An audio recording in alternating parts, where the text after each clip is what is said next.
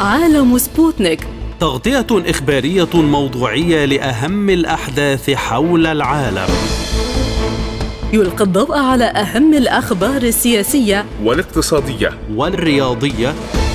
وجولة مع الأخبار الخفيفة من سبوتنيك break في عالم سبوتنيك. أهلا بكم مستمعينا الكرام في حلقة جديدة من عالم سبوتنيك. يسعد بصحبتكم في هذه الحلقة خالد عبد الجبار ونوران عطلة والبداية مع أبرز العناوين.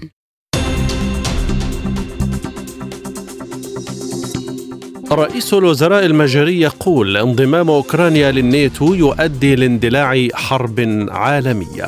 إطلاق سراح وزير المالية السابق بوماتاري وبدء تشغيل حقل الشرارة النفطي في ليبيا. الرؤساء الافارقه يتوافدون إلى نيروبي لحضور قمة منتصف العام التنسيقية. رئيسة وزراء إيطاليا ورئيسة المفوضية الأوروبية ورئيس وزراء هولندا يزورون تونس لأجل شراكة شاملة. واقتصاديا البنك المركزي العراقي يعلن ارتفاع حجم الاحتياطيات الأجنبية إلى 113 مليار دولار.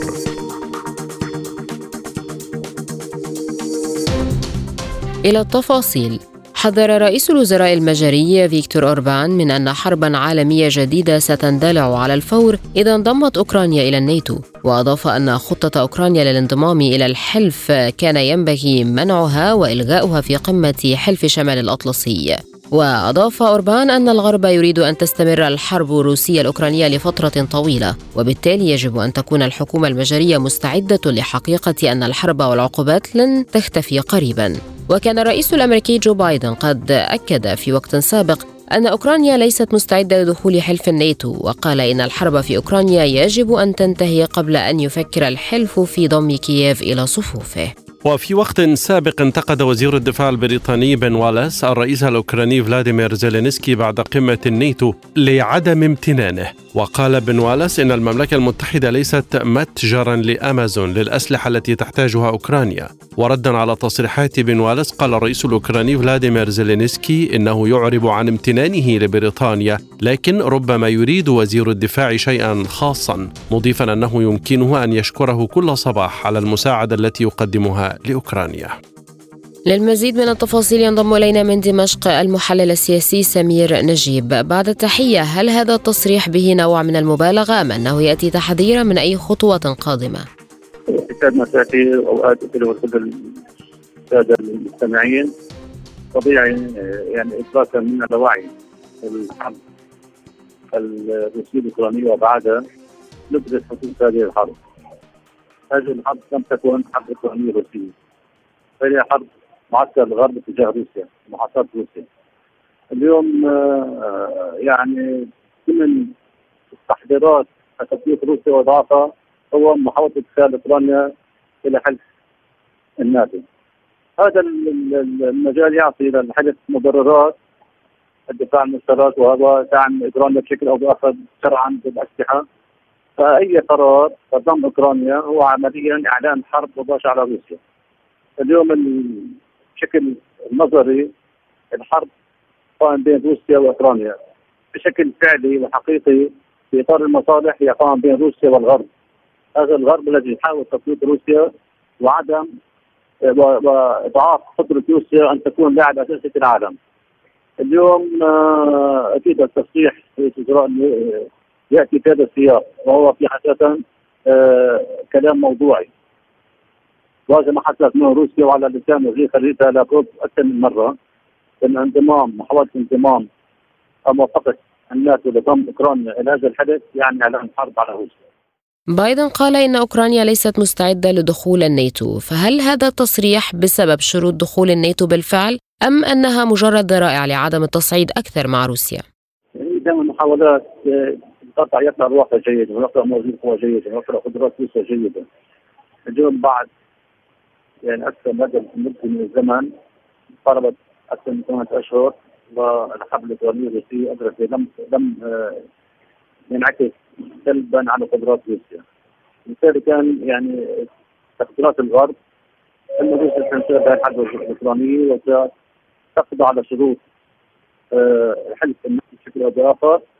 وبالتالي تفتح علاقة بالعملاق الشرق الآخر الصين وفي بعض الدول الإقليمية في إطار عدم تعاطي الدولة الروسي للمجال الأوحد في العالم لا تتعدى هذا التصريحات في إطار السياسة التكتيكية الغرب تحاول امتصاص بمعنى قدرات روسيا بشكل أو بآخر. اليوم روسيا بالواقع منتصره عسكريا وسياسيا ودبلوماسيا رغم كل محاولات حصار التي تحاول الغرب آه، فرضها على روسيا وكل محاولات تشويه الاعلامي التي يمارس في حق روسيا آه، بشكل أو بآخر كما حصل في التشويه الإعلامي باتجاه الحرب الكونية على سوريا. نحن ندرك هذه الأبعاد بالتالي آه، معسكر الأعداء عندما يعجز عن تحقيق أهدافه العسكرية بشكل أو بآخر مباشرة يلتف باتجاه فرض ذرائع وحجج وتكتيكات يعتقد أنها تنقذهم هذه التي فرضت عليه. حقيقة كما صرح وزير الخارجية الروسي وكما صرح الكرملين بأكثر من مناسبة إن الخاسر الأكبر من هذه الحرب هو اوروبا. على الشعب في أوروبا ان يدرك مخاطر الحرب تنعكس سلبا على أوضاع الاقتصادية والمعيشية ويقف بشكل جدي وقت وقت حازمة تجاه حكوماته التي تعرض بلادهم للخطر لجراء انحيازهم لهذه الحرب الكونية التي فرضت على روسيا من قبل هذا الحلف. هل بدأت أوروبا تمل من مطالب أوكرانيا للسلاح خاصة مع تصريح وزير الدفاع البريطاني بن واليس التي قال فيها إنهم ليسوا شركة أمازون للسلاح؟ آه آه آه هو في الاساس يعني طبعا هذا يعني الرئيس الأوكراني زيلينسكي دائما يحاول أن يصور عجزه وخسارته امام أمام القوة الروسية بأن هناك عجز وتقصير من قبل أوروبا بمده بالسلاح النوعي والقوي. لذلك اليوم ندرك آه، مخاطر آه، امداد أوكرانيا بالأسلحة النوعية آه، على روسيا وحذرت روسيا بأكثر من مناسبة من هذا التصرف. اليوم تراجع يعني أكيد الغرب يدرك إن أي تصرف أحمق تجاه دعم اوكرانيا ان كان بالسلاح الجو أو المدفعيه أو الصواريخ بعيد المدى سينعكس سلبا على أوضاع في أوروبا، لذلك اليوم في مماطله أوروبية وتأني ادراكا منه إنه كان يعتقد أن هذه الحرب أشهر بسيطة سيستسلم الكرملين بالشروط الغربية وبالتالي تعقد صفقات معينة لحد نفوذ الغرب والحلف الناس. إنما تفاجأ بالتكتيكات العسكرية والقوة السياسية والوحدة الميدانية على الأرض ووحدة الشعب تجاه آه، حكومة آه، روسيا أربكت المشروع الغربي وبالتالي اليوم آه، هذا المشروع يعيش في أزمة ويتخبط. يوما سيدعم ويوما لن يدعم يوما تدخل اوكرانيا لحلف الناتو وتصنيع اخر يتأنب هذا الموضوع. هذا يأتي في إطار أزمة هذا المشروع الغربي تجاه هذه الحرب المجنونة التي تفرض على روسيا من خلال ضوابط أوكرانيا. أطلقت حكومة الوحدة الوطنية المؤقتة في ليبيا سراح وزير المالية الأسبق فرج بنطاري وذلك إثر ضغوط قبائل ليبية هددت بإغلاق حقول النفطية جاء ذلك وفق ما أفاد به نائب رئيس المجلس الأعلى للقبائل الليبية السنوس الحليق وقال إنه تم إطلاق سراح بنطاري بعد تدخل من النائب العام الليبي الصديق الصور وبعد خمسة أيام على احتجازه من قبل حكومة الوحدة الوطنية. وأضاف الحلاق أن القبائل الليبية مستمرة في إغلاق الحقول والموانئ النفطية بالإضافة إلى إغلاق منابع المياه إلى حين إقالة محافظ مصرف ليبيا المركزي الصديق الكبير مضيفا أنه يجب أن يكون هناك ضمانات الخطوات لإجراءات الانتخابات الرئاسية والبرلمانية بليبيا بأسرع وقت ممكن. ويحظى بومطاري الذي ينحدر من مدينة الكفرة جنوب شرقي البلاد بدعم أطراف الرئيسية لتولي منصب محافظ مصرف ليبيا المركزي خلفا للصديق عمر الكبير. وحذرت وزارة النفط الليبية من إغلاق حقول النفط الليبية موضحة أن ذلك قد يؤدي لإعلان القوى القاهرة وأعلنت الوزارة استئناف التشغيل والإنتاج بحقلي الشرارة والفيل وذلك بعد توقف الإنتاج فيهما منذ الخميس الماضي من طرابلس ينضم إلينا الدكتور خليفة الدغالي عضو مجلس النواب. دكتور خليفة كيف يمكن تقييم ما حدث في ليبيا من ضغوط ومن مساومات اتصالا بأزمة بونطاري؟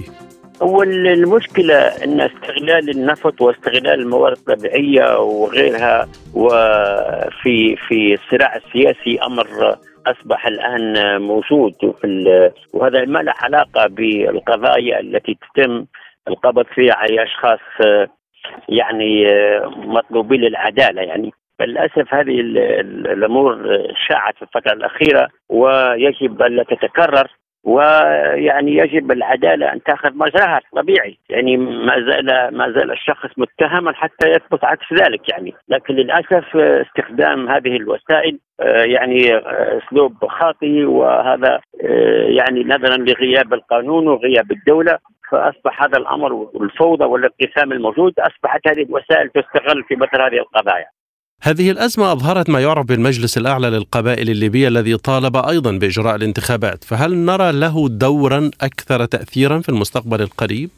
مجلس القبائل الليبية للأسف هو مش مجلس واحد في ليبيا المجلس القبلية في ليبيا في عشرات المجالس يعني. وهذا مجلس من ضمن المجالس التي تتحدث عن هذا الأمر. في مجالس الحكماء في مجالس الأعيان في مجالس القبائل المسلمية. وهذا جزء من إنه هذا يعني للأسف هذه الاجسام غير متفقة يعني. حتى يوم من الأيام إحنا طلبوا فيه بين يكونوا جسم واحد متفق لكن للأسف آه، كل يعني آه، محاولة آه، يعني ظهور هذه الأجسام المتعددة هذا لا يجدي شيء لأن لا يوجد مجلس اجتماعي حقيقي في ليبيا كما هو على الغرار في عهد الملك السابق وعهد وثيقة الحرابة التي صدرت في درنا والابرق هذه الأجسام ليس لها ذاك الدور الفاعل يعني. إنما هي تمارس عمل سياسي أكثر من عمل اجتماعي وهذه المجالس كيف تقيم أنت تأثيرها سياسيا واجتماعيا دكتور الدغالي؟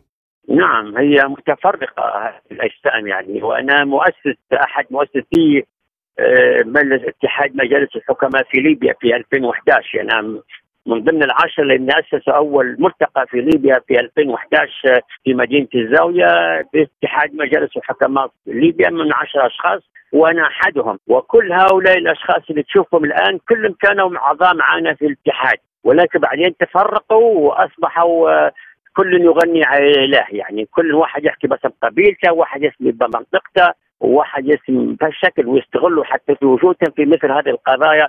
التي حصلت مثلا مع السيد بومطاري وغيره يعني يعني للأسف هذا اللي موجود أصلا في في وكلهم واحد يتبع كل واحد يتبع صاحب نفوذ، واحد تلقاه مؤيد للقيادة، واحد ضد القيادة العامة، واحد مع مجلس النواب، واحد مع دبيبه، مختلفين المشارب ولا نعول عليهم كثيرا يعني إلا في اثاره المشاكل وليس لم الشم. طيب على سبيل المثال في أزمة بومطاري ماذا فعلت؟ هو المتحدث هو شخص واحد فقط وهو قريب السيد بومطاري من قبيله الزويه اللي يتحدث عن هذا الأمر بشدة. وفعلا يعني استغل هذا الرأي استغلال سياسي. نأسف لاستغلال هذه ونحن نتوقع أنا شخصيا كنت أتوقع أن الموضوع يعني فيه ملاحقة له لأسباب سياسية تبين أن لأسباب قضائية مطلوب القضاء وفرش عليه القائد العام وهو تحت مراقبه ملاحظه النائب العام. وهذا أمر طبيعي يعني ممكن طريقة طريقة القبض اللي عليه ما كانتش بالشكل المطلوب أو ربما طلب ولم يمتثل. فتبين إنه هو مطلوب أمام القضاء. وليس حرج إن إحنا كلنا يعني يعني نحترم القضاء باعتباره هو من يقف في الصف الأول في مواجهة مثل هذه المخالفات المادية والجنائيه وغيرها. القضاء لما يتمك القضاء يعني هذا أمر طبيعي جدا. هل بالفعل هناك مهلة من المجتمع المدني وقبائل الزاوية لتنحي الدبيبة عن السلطة في الخامس والعشرين من يوليو؟ تعرف ان الليجا منقسمه يعني في مجموعات موجودة في كل مكان. مجموعات في منتشرة على آه، مستوى الوطن. يعني وهذا التعامل بطريقة حقيقه يعني هذول مجموعه آه، تتبع دبيبه مجموعات ضد دبيبه تتبع القتال السياسي. بشكل بشكل أساسي. وتلقى من هو مع البيبه في الزاوية وتلقى من هو ضد البيبه حتى داخل الزاوية وفي كل ربع الوطن. فهذه هذا يعني نحن من خلال تجربتنا ووجودنا في المطبخ السياسي من عشر سنوات في مجلس النواب آه، نعرف كل التفاصيل. ففي مطالبات صح وكون يعني لابد من وجود حكومة وحدة وطنية حقيقية وليست الانقسام الحالي. هذا أمر طبيعي ومطلوب ويعني مطلوب من مش من الزاوية فقط هو مطلوب من كل الليبيين معظم الليبيين أن تكون في حكومة تكنوقراط آه، يعني آه، في ليبيا وليس الانقسام السياسي بالمؤسسات السياسية والتنفيذية وقريب يصل حتى السلطة للأسف القضائية هذا الانقسام فيجب أن ينتهي ونبدأ في بناء الدولة. لكن أنتم في البرلمان ماذا كان موقفكم من هذه المسألة دكتور الدغالي؟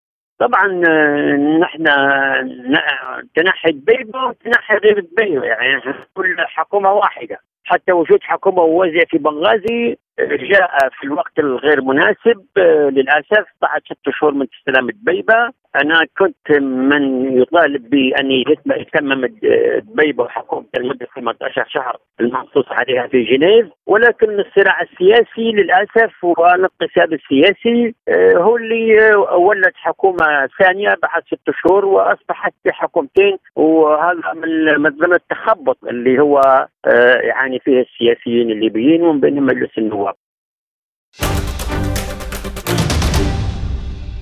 يتوافد زعماء الأفارقة إلى العاصمة الكينية نيروبي ومن بينهم الرئيس المصري عبد الفتاح السيسي. وذلك للمشاركة في الدورة الخامسة من قمة منتصف العام التنسيقية التابعة للاتحاد الإفريقي.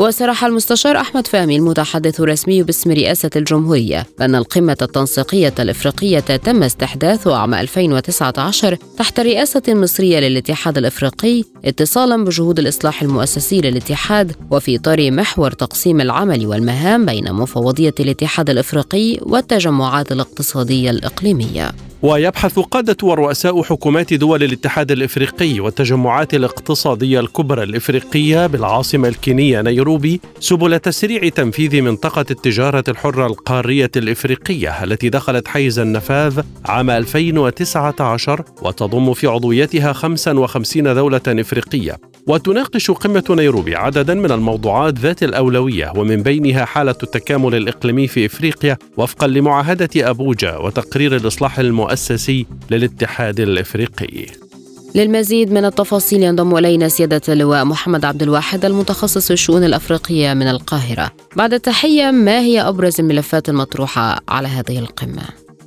أهلا بحضرتك واهلا بمستمعينك الكرام الحقيقة هي القمة بتعقد بمشاركة 13 دولة منها خمس دول تابعة لمكتب الاتحاد الإفريقي وثمان دول تشكل رؤساء التجمعات الاقتصادية والإقليمية. آه، ده طبعا من التشكيل آه، هذا المؤتمر بيدل على أن آه، هتناقش موضوعات متعلقة بأمور كثيرة خاصة منها التكامل الإقليمي في القارة والإنجازات التي تحققت خلال الفترة السابقة من عملية التكامل ثم بيناقشوا فكرة إنشاء سوق إفريقية آه، مشتركة. الفترة القادمة كمان في مشكلة كانت توقفت منذ فترة وهي تعزيز حرية التجارة وحرية الحركة للأفراد والبضائع والأموال. آه، جواز السفر الإفريقي الموحد والذي تأجل أكثر من مرة. آه، هيناقشوا سبل ربط الأسواق المالية والبنية التحتية التحتيه لدول القارة.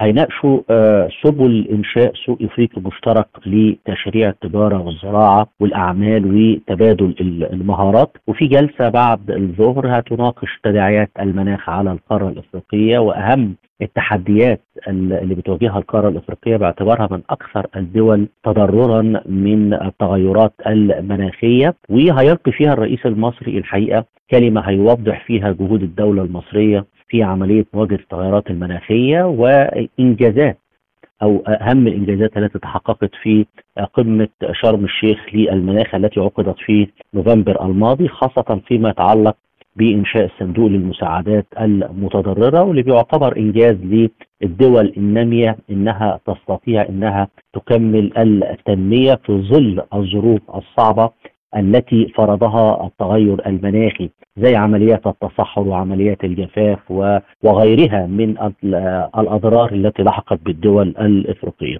المؤتمر في جلسة افتتاحية آه، صباح اليوم بيتكلم فيها رئيس مفوضية الاتحاد الإفريقي آه، ثم آه، رئيس جزر القمر واللي يعني يعني اللي هو السيد غزالي عثمان هيتناول كلمة عن التكامل الاقتصادي بين دول القارة والاندماج الإقليمي ثم زي ما قلت لحضرتك هتبقى جلسة مغلقة هيناقشوا فيها أهم التحديات التي تواجه القارة وأهم المشاكل التي تعوق التكامل الإقليمي والاقتصادي في القارة.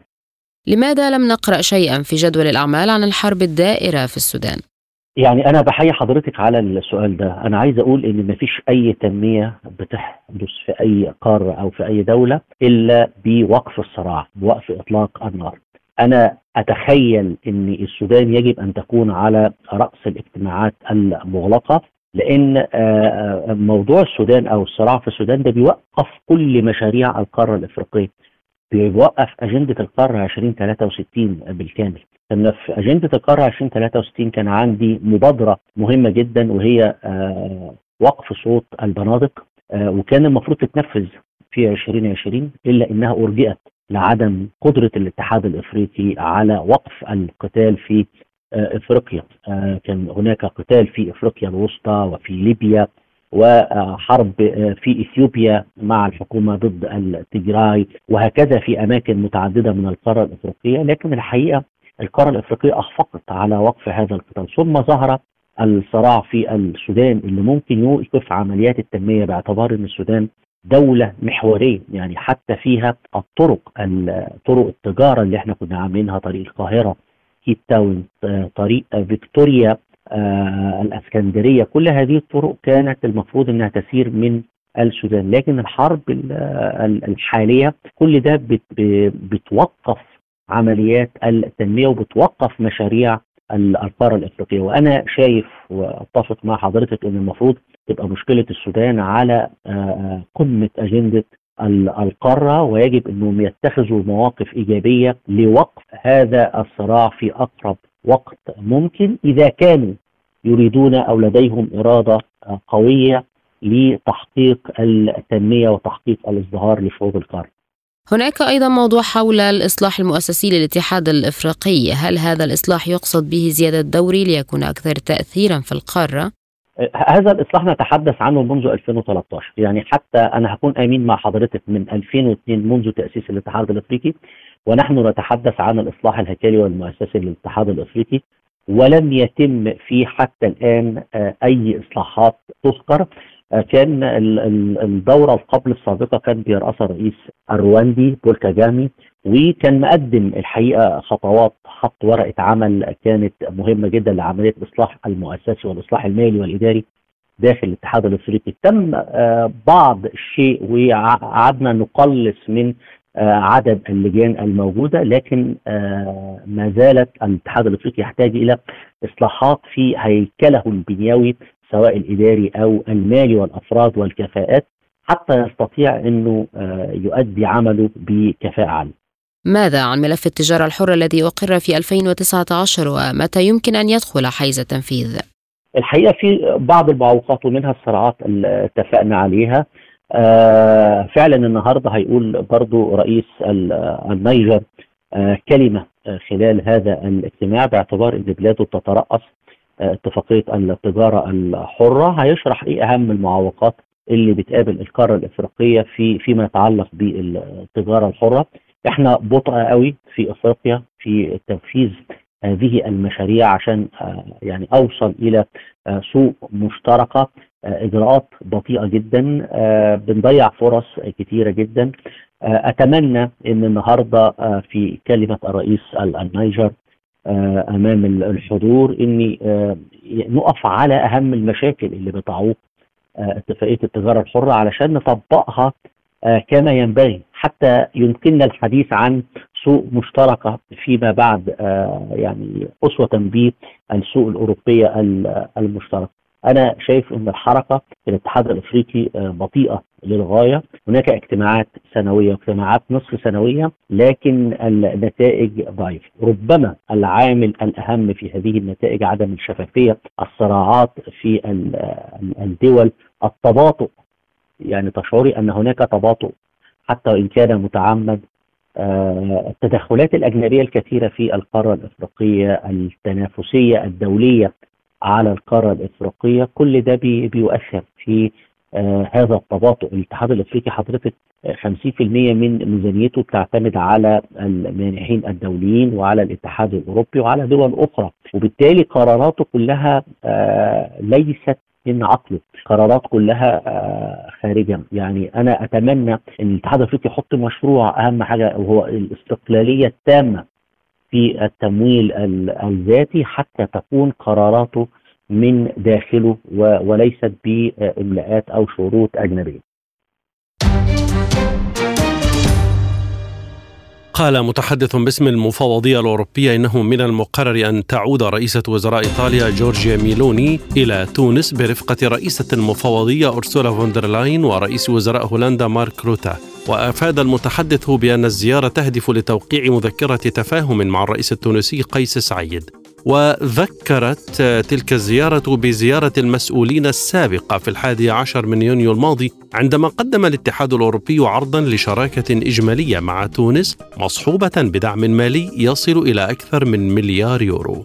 وكانت ميلوني قد زارت تونس مرتين الشهر الماضي وفي المرة الثانية كانت برفقة أورسولا فون دير لاين ومارك روته لتمهيد الطريق للاتفاق على عدة قضايا بما في ذلك الهجرة. وتشمل الشراكة التي لا تزال في مرحلة المفاوضات تعزيز العلاقات الاقتصادية والتجارية والتعاون في مجال الطاقة النظيفة فضلا عن ملف يتعلق بإدارة مسألة الهجرة حيث تهدف الاتفاقية إلى منع عبور المهاجرين غير القانونيين من السواحل التونسية نحو السواحل السواحل الأوروبية كما تعهد الاتحاد الأوروبي بتقديم حزمة استثمارية كبيرة وبذل جهود دبلوماسية لمساعدة تونس في الحصول على قرض من صندوق النقد الدولي لمساعدتها على مواجهة أزمتها المالية الحادة وتجنب مخاطر التخلف عن سداد الديون.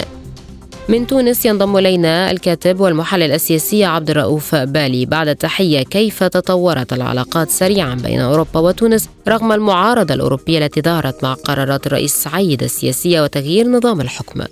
طبعا بداية يجب أن نشير إلى أن ما يحصل اليوم بين أوروبا وتونس يؤكد أن أوروبا لا تعنيها إلا مصالحها الخاصة وليس آه، يعني آه، بالنسبة يعني لشعارات الديمقراطية وحقوق الإنسان هي مجرد شعارات يعني ترفع آه، من قبل أوروبا في العالم فقط يعني للترويج لصورة جيدة لأوروبا في حين أن الممارسة تؤكد عكس ذلك فأوروبا هي الداعم الأول للدكتاتوريات في آه، مختلف أنحاء العالم وخاصة في أفريقيا. ما يحصل اليوم مع تونس هو محاولة من الاتحاد الأوروبي لأن يستغل الوضع الهش الذي تمر به تونس خاصة على المستوى الاقتصادي لتمرير أجندة أو مشروع لاحتواء الهجرة. يكون يعني على حساب آه، آه، الدولة التونسية وعلى حساب المهاجرين سواء الأفارقة أو غير الأفارقة. هذا ما تسعى أوروبا إلى آه، تكريسه اليوم إلى تمريره اليوم في تونس. بناء محتشدات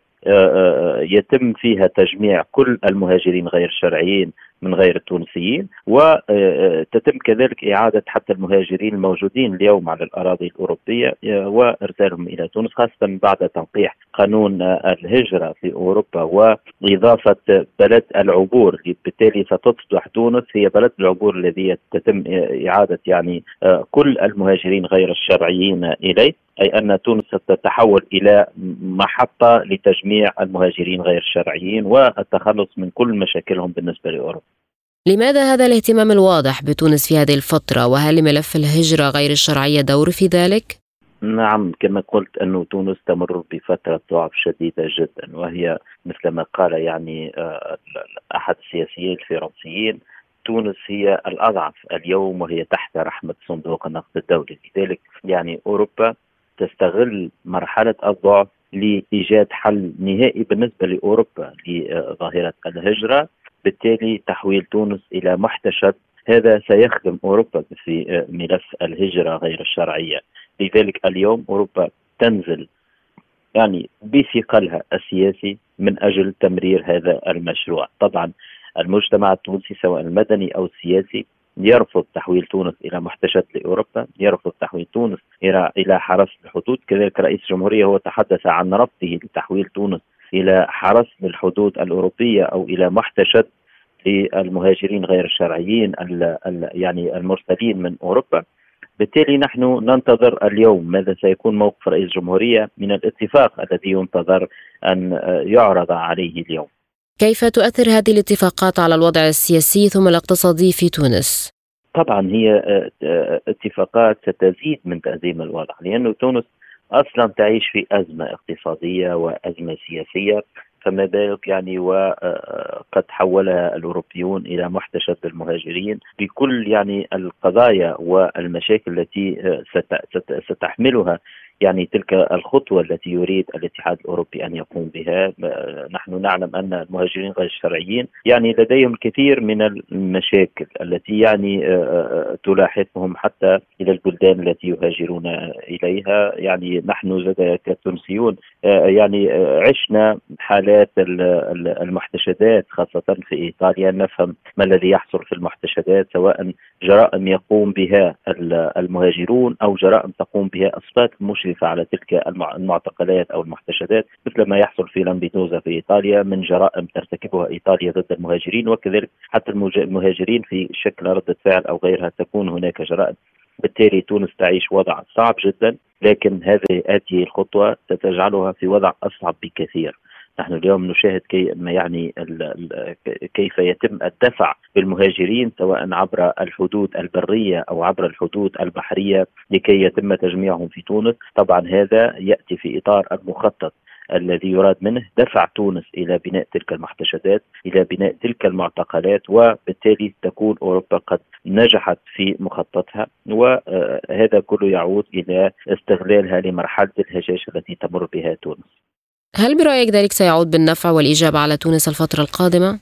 لا من الصعب جدا إنه تونس يعني اقتصاديا وسياسيا وحتى امنيا هي دولة يعني غير قادرة إنه تتعامل مع مشاكل الهجرة في صورة تحويلها إلى محتشد آه، كذلك يعني هي تعيش آه، وضع مثلا نقص مواد أساسية بشكل كبير. فما بالك والاتحاد الأوروبي سيرسل لها يعني آلاف المهاجرين سيعيدهم قسرا إلى تونس. وبالتالي يعني هي أزمة جديدة. ستخلق يعني آه، قضايا أو أو إشكاليات جديدة للنظام التونسي أو للمجتمع التونسي كذلك. يعني اليوم نحن نحن نشهد ونتابع ما ما يحصل في مدينة صفاقس مثلا أكثر منطقة تجمع فيها المهاجرين غير الشرعيين من جنوب الصحراء. يعني مشاكل يومية سواء بين المهاجرين أنفسهم أو بين المهاجرين والتونسيين من في مدينة صفاقس بالتالي يعني فما بالك وغدا عندما يتم إرسال يعني آلاف المهاجرين من الدول الأوروبية إذا تم تطبيق هذا الاتفاق؟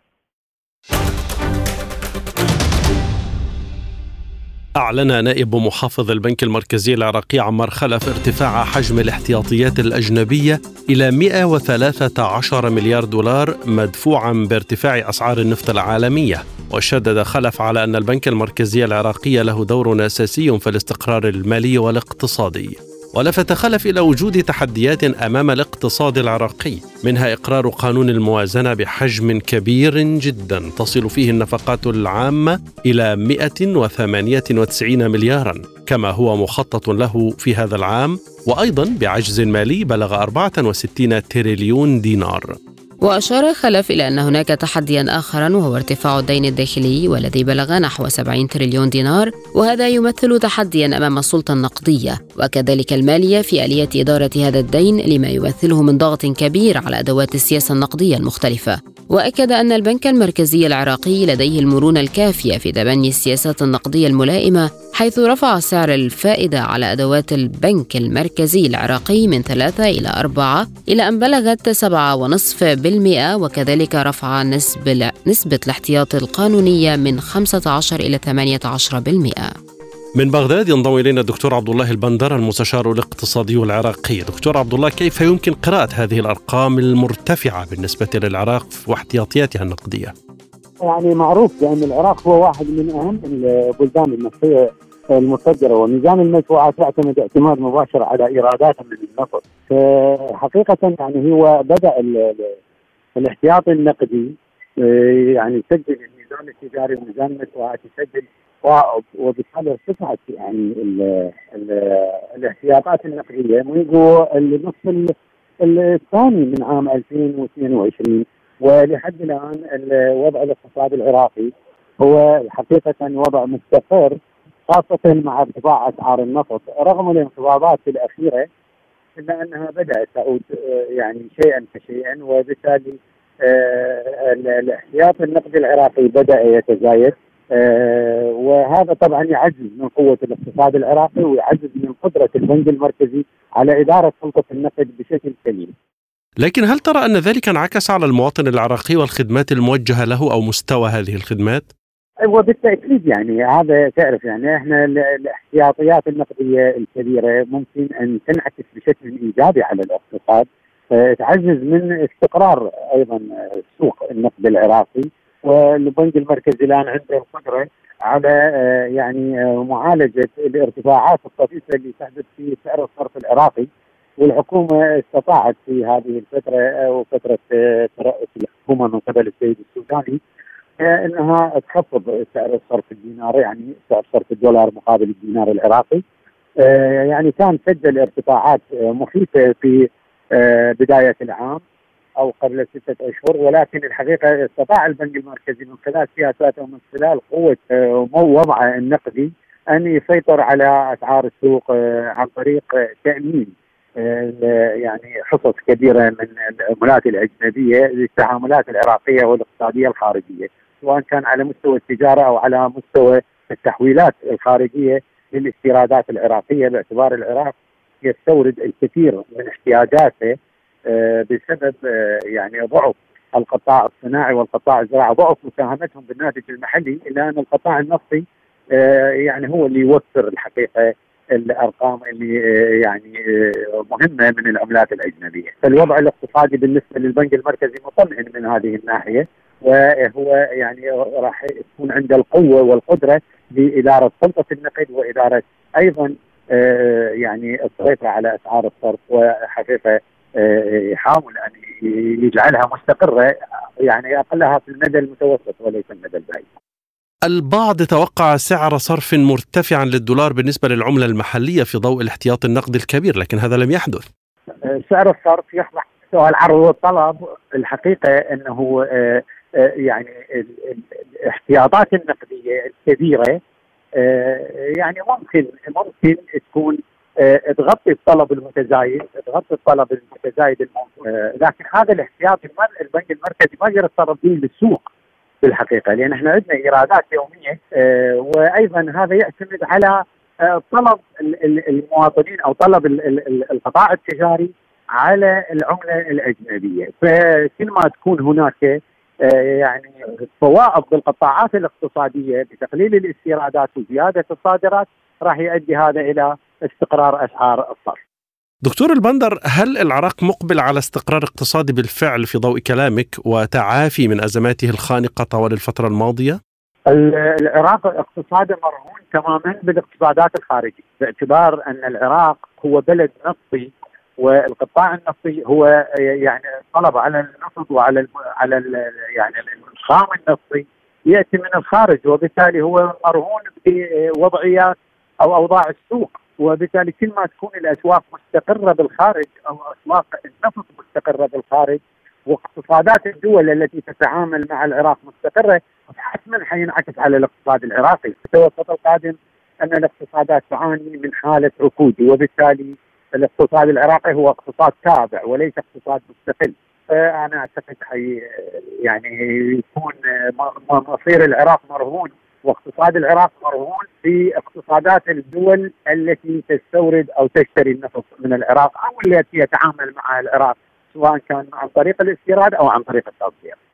وأخيرا دكتور عبد الله البندر كيف تقيم الأداء الحكومي والسياسات النقدية في التعامل مع هذا الملف؟ أنا أعتقد أن سياسة البنك المركزي والسياسة المالية آه الآن تسير بشكل متوازن بشكل متوازن وبشكل يلبي احتياجات المجتمع العراقي وأخذت بنظر الاعتبار الاختلالات اللي مر بها القطاع القطاعات الاقتصادية العراقية والحكومة تعمل جاهده على وضع آه، آليات مهمة جدا مهمة جدا في آه، عمل استقرار السوق. الآن مستمعينا إليكم فاصل قصير ونذهب بعده إلى جولة إخبارية حول العالم. عالم سبوتنيك يغطي جميع الأحداث السياسية والاقتصادية والرياضية حول العالم. على مدار الساعة تتابعون عالم سبوتنيك مع أهم خبراء التحليل السياسي والاقتصادي. نقترب معكم في متابعة دقيقة من القضايا السياسية والاقتصادية، كما نستعرض أهم الأخبار الرياضية والفنية والبيئية. انتظروا عالم سبوتنيك أيام الجمعة والسبت والأحد من كل أسبوع. ملفات ساخنة برنامج يسلط الضوء على أهم القضايا الحرجة في العالم. في ملفات ساخنة نستعرض القضايا مع جميع الأطراف ومن كل الزوايا لاستجلاء الحقيقة. ملفات ساخنة يستضيف أهم الخبراء وأجرأ الضيوف تابعوا ملفات ساخنة مع راديو سبوتنيك أيام السبت والثلاثاء والخميس من كل أسبوع. أما الآن فإليكم الجولة الإخبارية.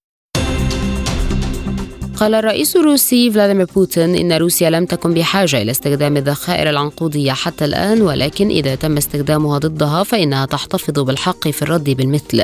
وعن إرسال الولايات المتحدة شحنات الذخائر العنقودية إلى كييف قال بوتين إنهم يفعلون ذلك بسبب نقص الذخيرة بشكل عام. وكشف الرئيس الروسي فلاديمير بوتين أن الولايات المتحدة نفسها وصفت في السابق استخدام الذخائر العنقودية بأنه جريمة مضيفا أنه يعتقد أن هذا هو ما ينبغي أن يكون. وأضاف أن روسيا لديها مخزون كاف من أنواع مختلفة من الذخائر العنقودية من مختلف الأنواع. أعلنت وزارة الدفاع الروسية إحباط هجوم إرهابي للقوات الأوكرانية على أهداف في مدينة سيفاستوبول بجمهورية القرم الروسية باستخدام سبع طائرات بدون طيار وقاربين مسيرين حيث جرى تدمير جميع المركبات المهاجمة. وجاء في بيان لوزارة الدفاع الروسية أنه تم إحباط محاولة لنظام كييف شن هجوم إرهابي باستخدام سبع مركبات جوية غير مأهولة وقاربين مسيرين على أهداف في شبه جزيرة القرم. وأضاف البيان أن أنظمة الدفاع الجوي الروسية دمرت طائرتين مسيرتين فوق البحر الأسود على مسافة بعيدة من ساحل شبه جزيرة القرم بينما جرى إسقاط خمس طائرات مسيرة أخرى بوسائل الحرب الإلكترونية قبل وصولها إلى أهدافها. في الوقت نفسه أعلن رئيس المركز الإعلامي لمجموعة قوات المركز الروسية سنتر ألكسندر سافيتشوك أن طيران المجموعة انطلق أكثر من أربعين مرة وقام بقصف نقاط الانتشار المؤقت ومستودع ذخيرة وثماني مناطق لتجميع القوى والأسلحة الأوكرانية. أعلن الجيش الإسرائيلي إصابة ثلاثة إسرائيليين جراء عملية إطلاق نار في بلدة تقوع جنوبي بيت لحم. وقال الجيش إنه تم تنفيذ عملية إطلاق نار من سيارة مارة عند حاجز تقوع قرب بيت لحم ويقوم جنود الجيش الإسرائيلي بمسح المنطقة. وأضافت مصادر إسرائيلية أن منفذي العملية تمكنوا من الهرب وأن قوات كبيرة تقوم بأعمال تمشيط بحثا عنهم. وأشارت إذاعة الجيش الإسرائيلي لأن قوات الجيش تجري عمليات مطاردة لمنفذ عملية إطلاق النار عند الحاجز. أفاد مصدر أمني عراقي باستهداف قصف جوي تركي لمنطقة سيدكان شمال أربيل عاصمة إقليم كردستان. وقال المصدر إن قصفا جويا تركيا نفذ بطائرات مسيرة استهدف جبال كوناكوتر وبركما وبنقلات في منطقة سيدكان شمال محافظة أربيل. وأضاف أن القصف استهدف مواقع يتحصن فيها عناصر حزب العمال الكردستاني المعارض لأنقرة مشيرا إلى عدم وجود معلومات حاليا عن الخسائر البشرية الناجمة عن القصف. عاد ممثلون للجيش السوداني لمدينة جدة السعودية لاستئناف المفاوضات مع قوات الدعم السريع فيما دخلت الحرب بين الطرفين شهرها الرابع. ولم تعلق قوات الدعم السريع على استئناف مفاوضات جدة التي أعلن رعاياها السعودي والأمريكي الشهر الماضي تعليقها إلى أجل غير مسمى. ويعكس إيفاد الجيش ممثلين إلى مفاوضات جدة عودته إلى المشاركة في الجهود الدبلوماسية الرامية إلى وقف إطلاق النار بعدما قاطع الأسبوع الماضي محادثات استضافتها أديس أبابا. وأعلنت وزارة الخارجية السودانية اعتراضها على رئاسة الرئيس الكيني ويليام روتو للجنة الرباعية المنبثقة من رابطة دول شرق إفريقيا إيغاد متهمة نيروبي بالانحياز لقوات الدعم السريع. في سياق متصل أعلن قائد قوات الدعم السريع السودانية محمد حمدان داغلو تشكيل لجنة للتواصل مع القوى السياسية والحركات المسلحة في السودان للتشاور معهم بشأن أزمة البلاد المستمرة منذ ثلاثة أشهر. وجاء في بيان نشرة داغلو عبر موقع تويتر أنه التزاما بمبدأ الحوار كضرورة أساسية للتوصل لحل سياسي شامل ونظرا إلى التطورات التي تشهدها البلاد بسبب الحرب. أصدر القرار الآتي تشكيل لجنة اتصال مع القوى السياسية والمجتمعية وحركات الكفاح المسلح. وتتلخص مهمة اللجنة في عقد مشاورات بشأن الأزمة السودانية المستمرة والحرب الراهنة والسبيل الأمثل للوصول لحل شامل يعالج الأزمة من جذورها بمشاركة جميع القوى السياسية والشبابية والمجتمعية. كشفت مؤسسة الشهداء والمحاربين القدامى الإيرانية عن تسجيل هجوم سبراني كبير على خوادم المؤسسة. وبحسب وكالة تسنيم الإيرانية فقد انتشرت أنباء عن اختراق خوادم مؤسسة الشهداء والمحاربين القدامى الإيرانية في الفضاء الإلكتروني في اليومين الماضيين.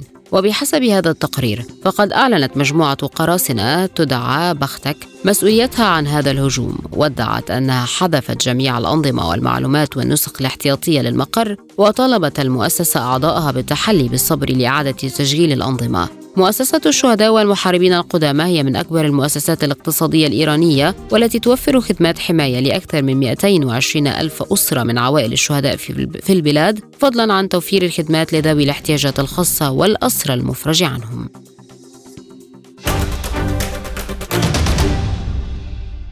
والآن إليكم تذكرة بأبرز ملفات هذه الحلقة من عالم سبوتنيك.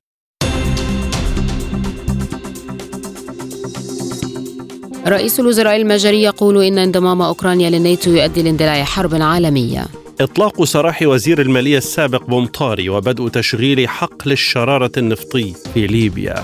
الرؤساء الأفارقة يتوافدون إلى نيروبي لحضور قمة منتصف العام التنسيقية.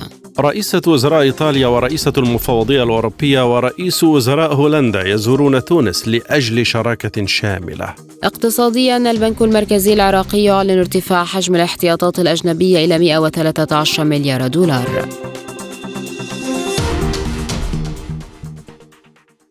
والآن إلى أخبار الاقتصاد في عالم سبوتنيك. أكدت شركة بترول أبو ظبي الوطنية أدنوك أنها بدأت مفاوضات رسمية مع شركة أو إم في أي جي أو إم في حول إمكانية إنشاء كيان قابض جديد للبتروكيماويات من خلال الدمج. واقترحت أدنوك الدمج لحصصهما الحالية في شركتي بروج PLC وبورياليس AG. في وقت تؤكد فيه أدنوك اهتمامها بدراسة هذه الفرصة التي تزخر بالعديد من الإمكانيات الإيجابية. وتعد بروج شركة مدرجة في سوق أبو ظبي للأوراق المالية. تمتلك فيها أدنوك حصة تمثل نسبة 54% وتمتلك بورياليس حصة 36% بينما يمتلك مستثمرون أفراد ومؤسسات حصة 10% من أسهم بروج. أما شركة بورياليس فهي مملوكة بنسبة 75% من قبل شركة OMV بينما تمتلك أدنوك 25% من أسهمها. وتجري أدنوك هذه المفاوضات بصفتها مساهما مالكا لحصة الأغلبية في شركة بروج مع OMV كمساهم يمتلك حصة الأغلبية في بورياليس على أن يخضع القرار النهائي بخصوص الصفقة لعمليات الحوكمة في بروج والأطراف ذات الصلة رفعت تركيا ضريبة الاستهلاك الخاصة على البنزين والديزل بحوالي ثلاثة أضعاف بحسب الجريدة الرسمية للبلاد. ومعدل الضريبة على البنزين ارتفع من 2.52 ليرة تركية للتر الواحد إلى 7.52 ليرة بينما ارتفعت الضريبة على زيت, الديزل من 2 ليرة إلى 7 ليرات وفقا لعدد الجريدة الرسمية الصادرة اليوم الأحد. وتأتي هذه الخطوة ضمن إطار جهود الحكومة لمواجهة التحديات الاقتصادية متوقعة أن يضيف تأثير هذه التعديلات الضريبية إلى جانب ضريبة القيمة المضافة ما يقرب من 6 ليرات على السعر النهائي لمبيعات المنتجات البترولية بزيادة أكثر من 20% لكل لتر. وقد شهد الأسبوع الماضي أيضا رفع لمجموعة من الضرائب والرسوم لتعزيز دخل الحكومة التي تحاول الوفاء بوعودها أثناء الانتخابات بزيادة الإنفاق. الإجراءات تضمنت زيادة معدلات ضريبة القيمة المضافة المتنوعة إلى 10% من 8% وإلى 20% من 18% كما رفعت مجموعة من الرسوم الحكومية الإدارية 50% قال إيلون ماسك مالك تويتر أن التدفق النقدي لدى الشركة ما يزال سلبيا بسبب عبء الديون الثقيل وانخفاض عائدات الإعلانات بنسبة 50% تقريبا. وذكر ماسك في تغريدة على موقع تويتر أن موقع التواصل الاجتماعي سيحتاج إلى تحقيق تدفق نقدي إيجابي. وأوقف العديد من كبار المعلنين الإنفاق في المنصة مؤقتا بعدما استحوذ ماسك على الشركة العام الماضي بسبب مخاوف بشأن التغييرات التي قد يقوم بها الملياردير. وفي وقت سابق من العام الجاري قال ماسك إن العديد من المعلنين الذين تركوا المنصة عادوا مجددا وإن التحول إلى تدفق نقدي إيجابي وشيك. وقد انخفض إنفاق المعلنين في تويتر بنسبة 89% إلى 7.6 مليون دولار على مدى شهرين في وقت مبكر من العام الجاري. وفقا لتقديرات شركة أبحاث السوق سنسور تاور أنفقت أكبر عشر جهات معلنة 71 مليون دولار على الإعلانات خلال الفترة من سبتمبر إلى أكتوبر لعام 2022 قبل استحواذ ماسك.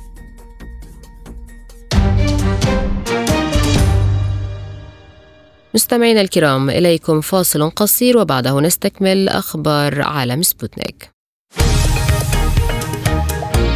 عالم سبوتنيك يغطي جميع الأحداث السياسية والاقتصادية والرياضية حول العالم. على مدار الساعة تتابعون عالم سبوتنيك مع أهم خبراء التحليل السياسي والاقتصادي. نقترب معكم في متابعة دقيقة من القضايا السياسية والاقتصادية. كما نستعرض أهم الأخبار الرياضية والفنية والبيئية. انتظروا عالم سبوتنيك أيام الجمعة والسبت والأحد من كل أسبوع. مساحة حرة. برنامج يسلط الضوء على أهم القضايا الاجتماعية والاقتصادية حول العالم. في مساحة حرة تنوع في الآراء وثراء في النقاش. مساحة حرة يأتيكم عبر راديو سبوتنيك الاثنين والخميس من كل أسبوع. الآن إليكم جولة من الأخبار الرياضية. احتفظ نهضة بركان بلقب كأس العرش المغربي بفوزه في نهائي نسخة موسم 2021-22 على الرجاء الرياضي 1-0 أمام 50 ألف متفرج على ملعب المجمع الرياضي الأمير مولاي عبد الله بمدينة الرباط حيث حقق نهضة بركان لقبه الثاني على التوالي والثالث في تاريخه بعدما أحرز لقبه التاريخي الأول في عام 2018 واستطاع نهضة بركان أن يحقق لقبين متتاليين في كأس العرش بعدما أطاح بعملاقي كرة القدم المغربية الوداد الرياضي عام 2022 والرجاء الرياضي عام 2023 كذلك حقق نهضة بركان لقبه السادس في آخر ست سنوات وحصوله على لقب كأس الكونفدرالية عام 2020 و22 ولقب كأس السوبر الإفريقي عام 22 إضافة إلى ألقابه ثلاثة في كأس العرش أعوام 2018 و21 و22 تعهد الألماني إلكاي غوندوغان بوضع خبرته في تصرف برشلونة والتكيف مع أدوار مختلفة مع الفريق الذي انضم إليه من مانشستر سيتي. جاء ذلك لدى وصوله إلى برشلونة قبل تقديمه رسميا الاثنين علما أنه وقع عقدا حتى عام 2025 مع خيار لعام إضافي. وقال جوندوغان إنه حلم أن يكون في برشلونة وإنه يتذكر عندما كان طفلا وراى برشلونة بقيادة المدربين فرانك ريكارد وبيب غوارديولا فهو من مشجعي برشلونة وأضاف أنه سعيد جدا وفخور بأن يكون جزءا من هذا الفريق. وأشار إلى أن هناك الكثير من الإمكانيات في الفريق مع لاعبين شبان وأنه يستطيع مساعدتهم لذلك يبقى فقط إثبات ذلك هذا الموسم. كشفت تقارير إعلامية أن مفاوضات إدارة اتحاد جدة السعودي لضم نجم خط وسط نادي ليفربول البرازيلي فابينيو بلغت مراحل متقدمة. وقال خبير سوق انتقالات اللاعبين الصحفي الإيطالي فابريزيو رومانو عبر حسابه على موقع تويتر إن فابينيو لن يسافر مع ليفربول إلى المعسكر الذي سيقيمه في ألمانيا بسبب مفاوضات الاتحاد. وأشار إلى أن تفاصيل التعاقد الشخصية بين اللاعب البرازيلي والفريق السعودي تمت الموافقة عليها بالفعل. وكانت شبكة ذا أثلتيك أكدت في وقت سابق أن نادي اتحاد جدة يسعى لضم فابينيو مقابل 40 مليون جنيه استرليني. وأشارت الشبكة إلى أن العائق الوحيد أمام ليفربول حاليا هو ضرورة إيجاد بديل للاعب البرازيلي قبل التخلي عنه إلى الاتحاد. انهمرت الدموع من لاعبة التنس التونسية أنس جابر بعد خسارتها نهائي بطولة ويمبلدون للسيدات أمام تشيكية ماركيتا فوندروشوفا بمجموعتين دون رد وبعد خسارتها الثالثة في نهائي إحدى بطولات الجراند سلام والثانية في ويمبلدون. حيث قام المسؤولون عن تنظيم بطولة ويمبلدون بتسليم أنس جائزة مركز الوصافة. أنس لم تتمكن من الثبات أمام منافستها وظهرت على غير مستواها في المباراة لتقول إنها الخسارة الأصعب لها وقدمت جابر التهنئة للفائزة. واختتمت حديثها قائلة لقد كانت بطولة رائعة بالنسبة لي وتمنيت أن أنهيها بشكل جيد ويوما ما مع فريقي سننجح بذلك وأشكر الجميع على تشجيعه لي منذ اليوم الأول في ويمبلدون وأعدكم بالعودة مرة أخرى بقوة. وللمرة الثالثة تسقط التونسية عند الحاجز الأخير بعدما سبق لها خسارة نهائي ويمبلدون العام الماضي أمام الكازاخية يالينا ريابكينا. ثم نهائي الولايات المتحدة المفتوحة بعدها بشهرين ضد البولندية إيغا شفيونتيك المصنفة أولى عالمياً. الآن إليكم مجموعة من الأخبار الخفيفة وسبوتنيك break.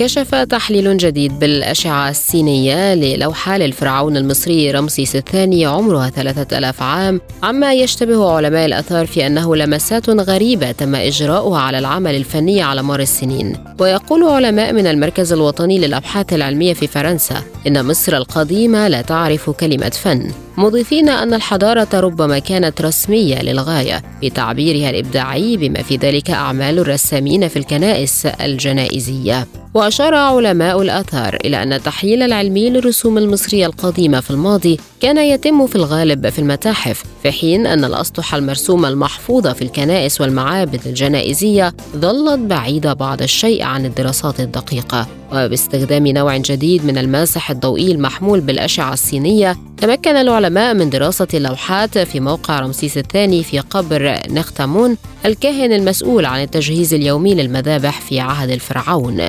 وكشفت الدراسة التي نشرت في مجلة بلاس وان أن علامات اللمسات الفنية التي تمت على هذه اللوحات بمرور الوقت تكشف ما يبدو أنه ترخيص فني مارسه الرسامون القدامى.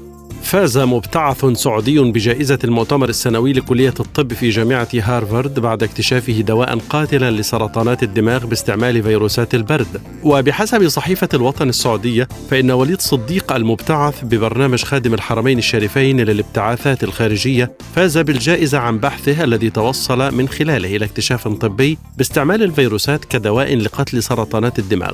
ونقل عن الصديق قوله نستعمل حاليا فيروسات البرد التي تسمى HSV معدلة جينيا بحيث تكون مختصة فقط بقتل سرطان الدماغ. ومضى موضحا يتم نقل هذه الفيروسات عبر الخلايا الجذعية الخاصة بالمريض التي تسهم في مساعدة الفيروسات بالانتقال بشكل دقيق جدا إلى موقع السرطان في الدماغ بسبب جميع الأدوية الحالية أنها لا تستطيع عبور الحاجز الدموي الخاص بالدماغ مما يجعل من علاج مريض السرطان أمرا صعبا للغاية. وأشار الصديق إلى أن البحث المنشور حاليا في طور مراحل التجارب السريرية في جامعة هارفارد والمستشفى التابع للجامعة حيث يمر على المراحل الثلاث الرئيسية في التجارب السريرية.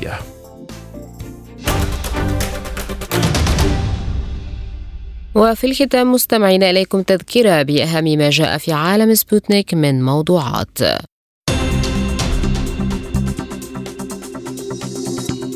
رئيس الوزراء المجري يقول انضمام أوكرانيا للناتو يؤدي لاندلاع حرب عالمية.